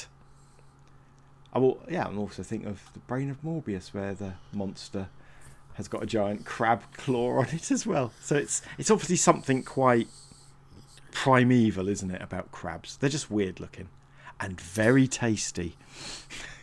It's just an excuse to eat butter. It's like lobster. That's that's all crab is really. Oh, I think crab's a bit nicer than lobster. But Okay. anyway, we digress. when it obviously, as I said already, with with with Honda's approach for filmmaking, I mean, he's famously quoted as saying, "Monsters are born too tall, too strong, too heavy. That is their tragedy." So he's never judgmental in the same way Spielberg is never judgmental about the shark in Jaws. Is Jaws is not portrayed as being evil. Jaws is um, the shark in Jaws is just following its instinct, which is to swim and eat and swim and eat and uh, harass Robert Shaw. yeah, Quint. Um, well, yeah. Uh, so absolutely, I'm, and I'm sure that Spielberg took direction from films like this, in that Godzilla, and, and there's a whole talk around it. Godzilla is amoral in this film. He's not a baddie. He's not a goodie, and those things will be explored in later films. So sometimes he seems to be protector of the world, and sometimes he seems to be a monster, and probably more the former than the latter. But in this film, he just is, and he's just doing what he does, and we're kind of irrelevant towards him. It, you know, we, we don't matter. Same way ants don't matter to us. Yeah. Yeah. Um, you know, later on, obviously, he becomes some sort of some sort of uh, some sort of protector of the world, and we call on Godzilla to help us out against other villains. But in this film, he's, he's just he just is like the shark, like Bruce. I know Bruce wasn't actually the name of the shark in the film. That's just what the what the what the model was called. It's, but it's the name um, of Spielberg's lawyer. That's why he called is that it right? Okay. Yeah. Um, but that, that that's another thing I find fascinating. With I mean, even with um, Gamera ten years later, there is a, an elaborate backstory set up about Gamera from minute one about where he may or may or she isn't it? Is Gamera a she or a he? I think she's a she. Um, wherever, but you know that, that maybe there's an ancient race of creatures that were designed to protect us from some other kind of monster. Whereas there's none of that with Godzilla. It's just, well, he appears to be a giant reptile from the past that we've woken up. The fact he can shoot radiation beams out of his mouth and stuff like that, that's that's just a thing, but um, never really explained, is it? he just can. But he's, he's yeah, he's amoral. He's he's just a force of nature, and I love that about this film. Yeah, certainly with this one, it is. We're just going to bring back again to Jaws here. It's this is less about the monster, and it's very much more character-driven piece. Um, the authorities argue amongst themselves the best way to defeat Godzilla and protect Tokyo. Um, at the same time, we get cutaways to news reporters. We obviously have um, the aforementioned eye patch wearing scientist uh, Serizawa, who is created the oxygen destroyer, but at the same time is now racked with guilt of its creation. So it's very sort of like a throwback to sort of like the creation of the atom well, bomb. Well, absolutely. So, so the the commentary goes on a lot about this, and and basically draws an allusion to whether it was deliberate or not. I'm not so sure, but he's basically a Japanese version of Robert Oppenheimer, who basically created the atomic bomb then realised what they had done, t- talked out against it, left the project, and his career was ruined after that. And of course, ironically, the what the project continued, the Manhattan Project continued to create the H bomb, which is what, in effect, creates or, or awakens Godzilla in this film. But yeah, so so Oppenheimer effectively spoke out against it, and and and this this never-ending arms race, which could only end in the destruction of the planet and he committed professional suicide. Serizawa, of course, creates this weapon. He realizes what it really means, and not only destroys all the the blueprints and everything, doesn't he? But he commits suicide as part of putting this out. Um, so there's this wonderful real world parallel that it's drawing with somebody in Oppenheimer. I think was still alive when this this film was made out. Yeah, so it's just got just got so much more about it than it being just a monster movie. Definitely so, and I think Serizawa is probably one of my favorite god characters to appear in the Godzilla history. Um, he's not only an eye patch wearing scientist, which is a cool look, but he's also an eye patch scientist who gets to wear an old school diving suit and also pulls off wearing sunglasses and an eye patch at the same time. Yeah, actually, and on that, I know you're taking the piss there, but so no, I'm not. I thought it was really cool. now I've got the, now I've got the cough going. Um, the other thing I'll say is, you know those those underwater deep sea diving stuff at the end. That's really well done. I know. I, um, I was I was surprised how well that stood. I don't know if they were really underwater filming or if it's the special effects. Obviously, Godzilla being underwater isn't quite so well done, but when him and um, the other fella, um, is it Ogata? Yes, him and Ogata are down there, ready to launch the weapon. I thought, you know, you normally underwater scenes are shit, and that was actually quite well done. I will say it does suffer in general from all movies that try and do scale models on water. That's the only bit where the illusion is ruined for me because they've never you can't do water special effects with models. Water just doesn't work at the right way. So the one good thing about the CGI world is water can now look, seas can now look realistic with models on them. But yeah, it looks looks a bit like everything's in a bathtub. but that's when they're above water. It's funny as well the fact that we actually feel sorry for for the demise of the monster, the same way that we feel sorry for Kong. Mm at the end of King Kong, he manages, and I think this is also Ifukube's um, soundtrack here. We get the really sort of sympathetic strings, and that um, we're going to see Serizawa. He's going to sacrifice his life. He's going to destroy himself and his invention. He knows that the only way he can stop this we- this weapon he's created being used for immoral means is by killing himself and the monster. Just like just uh, making this this ultimate sacrifice to sort of save the world from the power of this weapon that he's created, and at the same time destroying this monster. And the fact that this that the only reason we have to kill Godzilla is that we can't coexist with this monster. Um, in at least in this film, in later films, he would go off and hide off on his own islands, and then certainly for a period in the Showa films, uh, have his own island with Monster Island, which will be introduced in Destroy All Monsters. But for now, he's just hanging around Odo Island and uh, and Tokyo. I have I have a question. I've never seen Godzilla raids again. Raids again, which is the sequel Oh, you're to it. missing a treat. Oh, I will do. Don't worry. I've got it in the box set. Um, but the ending of this movie is quite Yes. fucking definitive, right? Yes. Not only do we see Godzilla die, we see him become a skeleton, which isn't Yes. quite how an oxygen destroyer would kill somebody. It'd just be asphyxiated, I think is the idea. But yes, he just ends up as a skeleton. How do they because Raids Again was was basically commissioned before this film was finished, so they- they're just planning on it being a success. Is it a different Godzilla? Or- Yes. Ah, okay. It's a different. There's been many different Godzillas throughout the series. Um, often, um, Minilla has grown up to be the new Godzilla. Oh God. There's there's a number of different ways that we've we've changed Godzilla. It's kind of like um, do you know Only Fools and Horses when he's like says I've been using the same broom for twenty years, but I've had six different heads and four different Ah, handles. yes.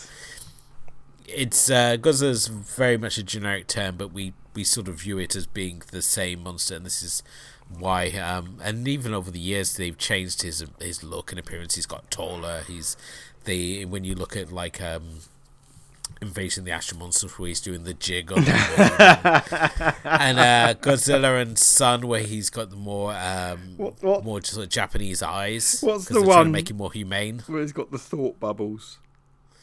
Oh, that's that's Godzilla vs Gigan, which is actually one of my all-time favorites. In the American dubbed cut, um, they just have them, him and Anguirus, talk to each other. It's like, I hear something, and you have this sound of like a, a radio being tuned in, and it's sort of like, yes, let's go this way.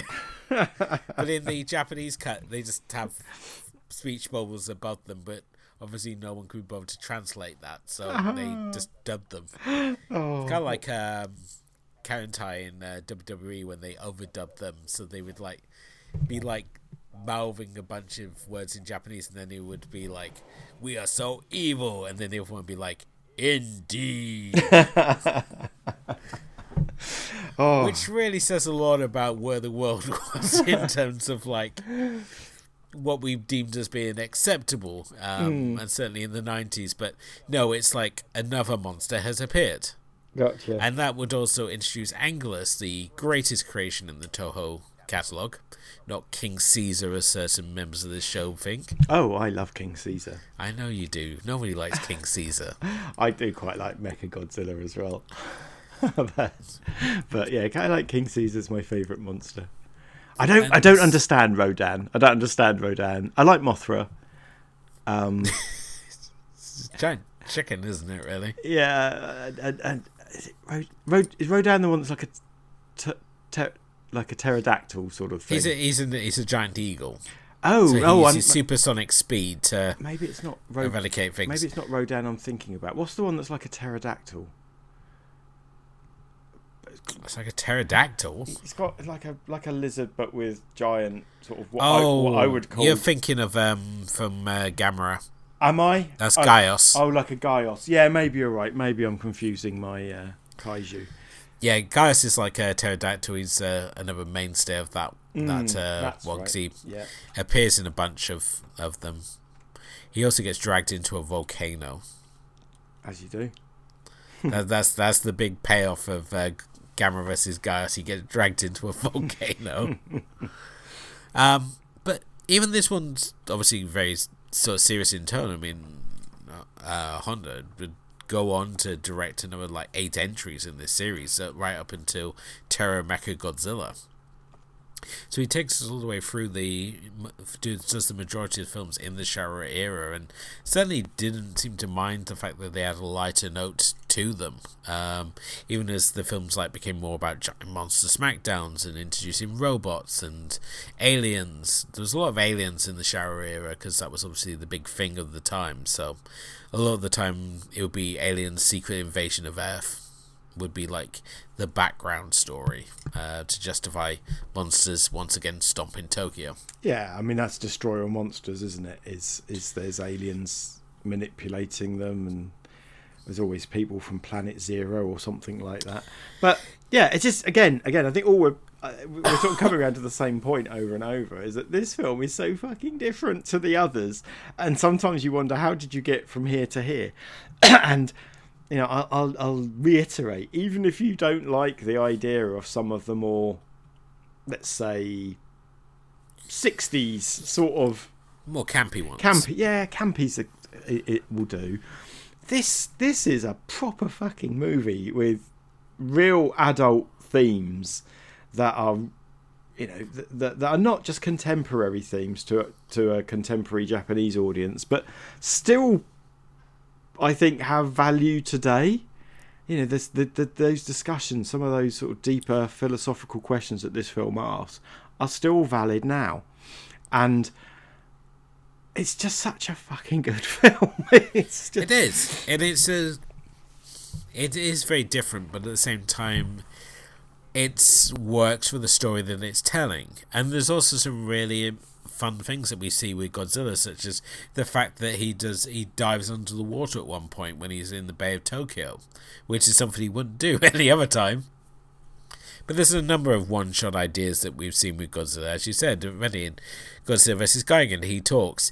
In Godzilla versus um, the versus the Smog Monster, he flies, including the wonderful uh, chapter heading of "Something You Don't See Every Day." Um, you have, um, of course, the film I think that's most like this of the. I mean, I haven't seen all of the Godzilla movies, but I feel I've seen a significant number. Is probably Shin Godzilla, the the last Toho movie before they sort of sold the rights off to America. Um, I think that really wants to feel like this movie. Um, yeah, it's, more it, kind uh, of, Godzilla War Room, isn't it? it? But there is that. But there's that sort of opening sequence where Godzilla kind of evolves in front of us, and they do this wonderful thing. The best thing about Shin Godzilla is that whilst a lot of it is CGI, they still CGI it to make it look like it's a man in a suit. And they don't. Yeah. They don't. They don't sort of just say, "Hey, we can now make him look like a proper dinosaur or something, or, or something like that." It's it, and, and when he's at his fish stage. He's got dead fish eyes. There's just some lovely stuff. There's, the problem is, halfway through the movie, they freeze him and just spend the rest of the time, like you say, Godzilla War Room, which a lot of the Godzilla films I've seen have aspects of. it's it's not unique to that. Whereas this one is, is more human stories. It's almost like a, a you know, there's there's times there was a there's a scene where the sort of the four main characters sort of come back after Godzilla's done something and they're in a room, but they're all physically separated by distance, not just across the breadth of the screen, but in the depth of the screen as well. Like the girl, what's the girl's name? Um, is it Emmy or something? Um, Emiko. She's in the kitchen in the depth of the scene. Her father is comes in and is in the mid view, and then um, uh, Ogata, and I guess it's, uh, it's, oh no, it's not. It's the other fella. It's the other. Can't remember the other guy, the other survivor. But basically, four of them in the room. They've all had their lives shat, shat on by Godzilla, but they can't really talk to each other, and they're all distant and apart. But they're all in the same frame, and it's all very Ozu. You know, it's it's all these sort of it's it's the, the, these are you know Honda is not a neophyte director, is he? He's uh, he's a really skilled filmmaker. Um, this, this, is this is higher class stuff. You know, we talked early on. We have this. You know, you and I have this. There's this tension between cult cinema. I think we can say where you're coming from, um, and and art house cinema where I'm coming from. This sits boldly in the middle. It's scratching both our itches.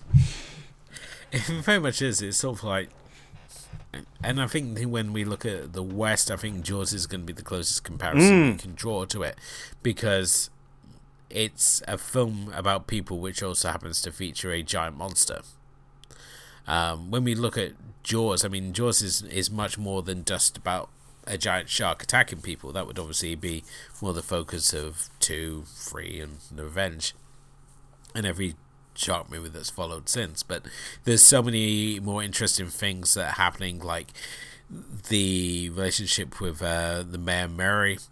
Um, when we see obviously uh, Roy Scheider's uh, character um, and how he's this outsider on on the island, and his wife is obviously a local, and how he sort of struggles to fit in. There's all these different elements that just like create this wonderful picture. And then we got Quint, who's sort of like his own aggravation. He's also this uh, power who plays his power within the town, and uh, just this background sort of presence that's uh, sort of stirring things up. And I think when it comes to Godzilla, it's sort of like the same. It's sort of like the fact that you've got that we humanity is sort of like overstepped its mark and now awoken this sort of sleeping god that's now going to awaken and reset the balance again. And we see this in numerous other properties as well. Things just like Legend of the Overfiend, of where humanity gets to ahead of itself and awakens like um, one of the ancient gods or a greater power, um, and is reminded of just how insignificant humanity really is at the end of the day. Very Lovecraftian in that way, I guess. Yes, very Lovecraftian indeed. Um, Lovecraft would love to remind us that we're, that we're very insignificant in humanity. There's always something bigger and meaner out there. Or that we don't understand. It's the unspeakable terror. That's that's what Lovecraft's thing, isn't it? Yeah, I watched. um oh, What did I watch the other day? I watched the one with Dean Stockwell. Is it? um It's it's based on the is it the Innsmouth Terror? I can't remember. Anyway, it was, it was really good, like from the seventies. Very interesting. Got it. I like I like a bit of Lovecraft. Well, I like I don't like him himself. He obviously was a horrible racist, but um, I like the ideas There's of- a lot of problematic people when you look at old authors. I think Yeah. it's in Kipling another problematic one. Uh, yeah, uh, Lovecraft is particularly problematic because he wrote it all down and published it. It's- so, some some of these guys, it's it's more like you know, you're, you're, you're, it's it's secondhand information that maybe things they might have said, and obviously, you know, Kipling, obviously, was he born in India? He he But- was. Yeah, so during the Raj and all that, so he probably would have had very typical views for his time. But but no, no, um, this isn't about Lovecraft. But yes, he was a horrible racist, and but it's fully known, and, and you you know you sometimes have to separate the man from the art. Well, or, I think we've already I'm- encountered that a couple of times on, on this show with uh, people that we once Mr. Sono. admired and uh, yeah. Yeah, well, it's never ending. Mr. Sono being the latest example, or Eric Tsang, obviously, Yeah. uh, who I talked about earlier. Jackie and- Chan's had his scandals that I never knew Well- about until we invited Kim Yeah. on to As the Bullet Vanishes, and then we realised just how much they hate everyone. Yeah, I mean, yeah, you just it's it's it's not it, it's an extension of Never Meet Your Hero. exactly. Just don't don't like anyone. You know what? You need to Yeah. like someone like Godzilla. Godzilla never did anything wrong. Well, if he did, it wasn't his fault. It's just who he is. Yeah, that's true. Do we have to cancel Godzilla? for God, imagine that. immoral? That would. No, but um, yeah, no, it's just I, know, I could keep repeating it, but it, this is such a good film. It is, you know, it is so appropriate to pick for an anniversary episode, um, especially as you know we have covered several kaiju Oh movies. yeah, I mean, just- we the Kaiju Christmas is like one of my favorite episodes we record every year. Um, and, and and and we'll be coming to that very soon. So it's, it's nearly Christmas as we record this. But you know, we did Destroy All Monsters, didn't we, as a mainline show? I think, or was that a Kaiju Christmas one? that was a ki- that was our very first Kaiju Christmas. We did uh, Mm. Destroy Monsters, and we did Mothra, and we did um, Pulgasari. and Gamera Free Revenge of Iris. Yep. Um, Yeah. And there's a group who favourites. Constantly try to get us to do Godzilla versus Megalon because they're sadistic, I guess. But but yeah, and, and, and I, I I think they're great, and I've become you know again sort of going back to how we've changed over the course of this podcast. Again, one of our first ones was also either King Kong versus Godzilla or Godzilla versus King Kong. Oh, uh, King Kong Escapes was our second ever King episode. Kong Escapes. Yeah, that's right. On our um, first sort of. That was back when you didn't realise that you were going to be the co-host of this, this, show. That's right. That's right. That's when I thought I would just turn up for an episode. you come on and talk about Ghost in the Shell and, and yeah, and, uh, and then and then and never then, left about 150 episodes later, I'm still here talking about. I like that film as well. Oh, that's just, the one where Kong's uh, hypnotized by the power of disco. That's right. but it also has Mechi Kong um, yeah. with the climactic battle taking on the Tokyo Tower.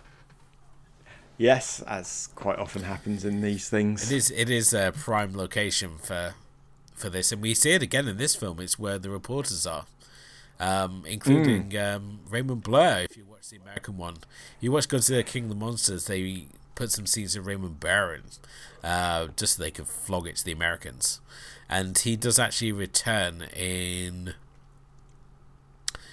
um, Godzilla. It's Godzilla's Revenge is the American title of it because it's got no. He's got no the he's got it's weird because he's got an American cut where he's like a main character who's now telepathically connected to Godzilla for some reason. But it's absolutely awful. Just watch the Japanese one instead. Um. Well, interestingly, on the on the Criterion set, the the Americanized version is hidden away as an extra feature. The hidden Godzilla versus Kong as well. I think is hidden away on there as well. Oh, really? Okay, interesting. Like I'll have to hunt that down. The, the, what appears to be a special features disc, but it's hidden in the way on there. Oh, so so yeah, so this is so so the Americanized version, but the commentary, which again I will, I, I can't remember who it's by, and I can't go away to read. I, I, my my box thing is my book thing is too far away. Anyway, it's really good. I'd really recommend it. It's it's it's more of a thesis than it is a commentary. But he does say at the end, he says, "I've got a lot more to say, so you have to come and listen to the commentary on um, on the Americanized cut as well." So I will.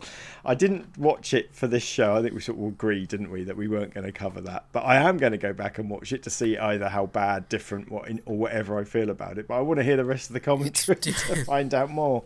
From what I remember, it's just the there's like a few scenes of um, Blair that's basically been inserted in and he's just one of the reporters.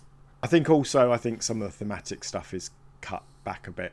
Um, it's not like the um, the Bullet Train where they cut out all the backstory for the villains, so it becomes a more generic mm. action piece and not the three-hour epic that uh, the Japanese cut is.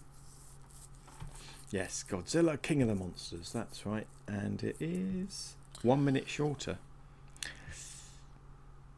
But yes, I, I will. I will check it out but it looks broadly the same.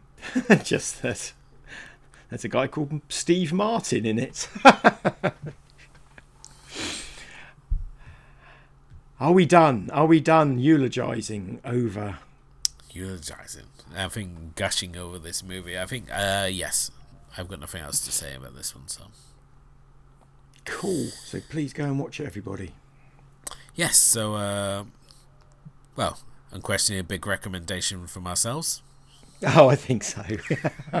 um, no, but again, if you have not seen this and you've been put off watching Godzilla movies because you've seen like the later ones in the Showa era and you've seen things such as like I don't know things like um, Godzilla and Son or Godzilla vs Megalon, just the more sort of like campy ones, and you think, oh, it's just giant monsters wrestling each other and knocking over Tokyo give Godzilla 1954 a chance, and I think you would be really surprised by just how different it is, and at the same time, really just um, takes the series in, series in a, a really interesting direction for its uh, initial one, and at the same time fits so perfectly in with everything that followed. Which I think is the the strangest part that you can say about it is the fact that you look at this one and you don't think it's like a separate entity. It's not like Star Trek: The Motion Picture compared to of Khan, where they're two very different beasts. This one feels like it fits perfectly within the uh, Toho verse with all the others. So yes, absolutely. So yes, there we have it, episode 100 thank you for listening. Thank you for supporting the show and get the word out there. If you haven't done already, though, please do hit the like and subscribe button wherever you happen to be listening to us. Leave us a review, as it really helps raise the profile of the show.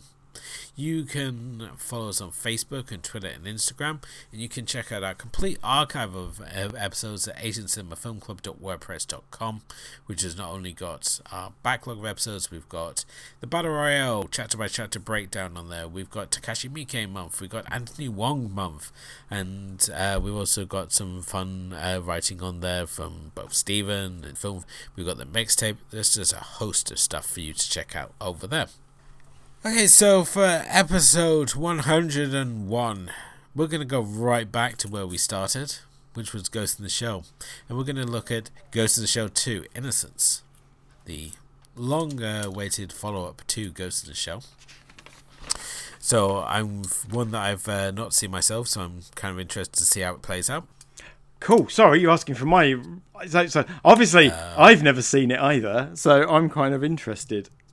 So Definite Mondo and a lovely match back with episode one. Until uh, next time, thank you as always for listening. Thanks to my co Steven. And we will be back for episode 101 with Ghost in Shell 2 Innocence. But until then, good night.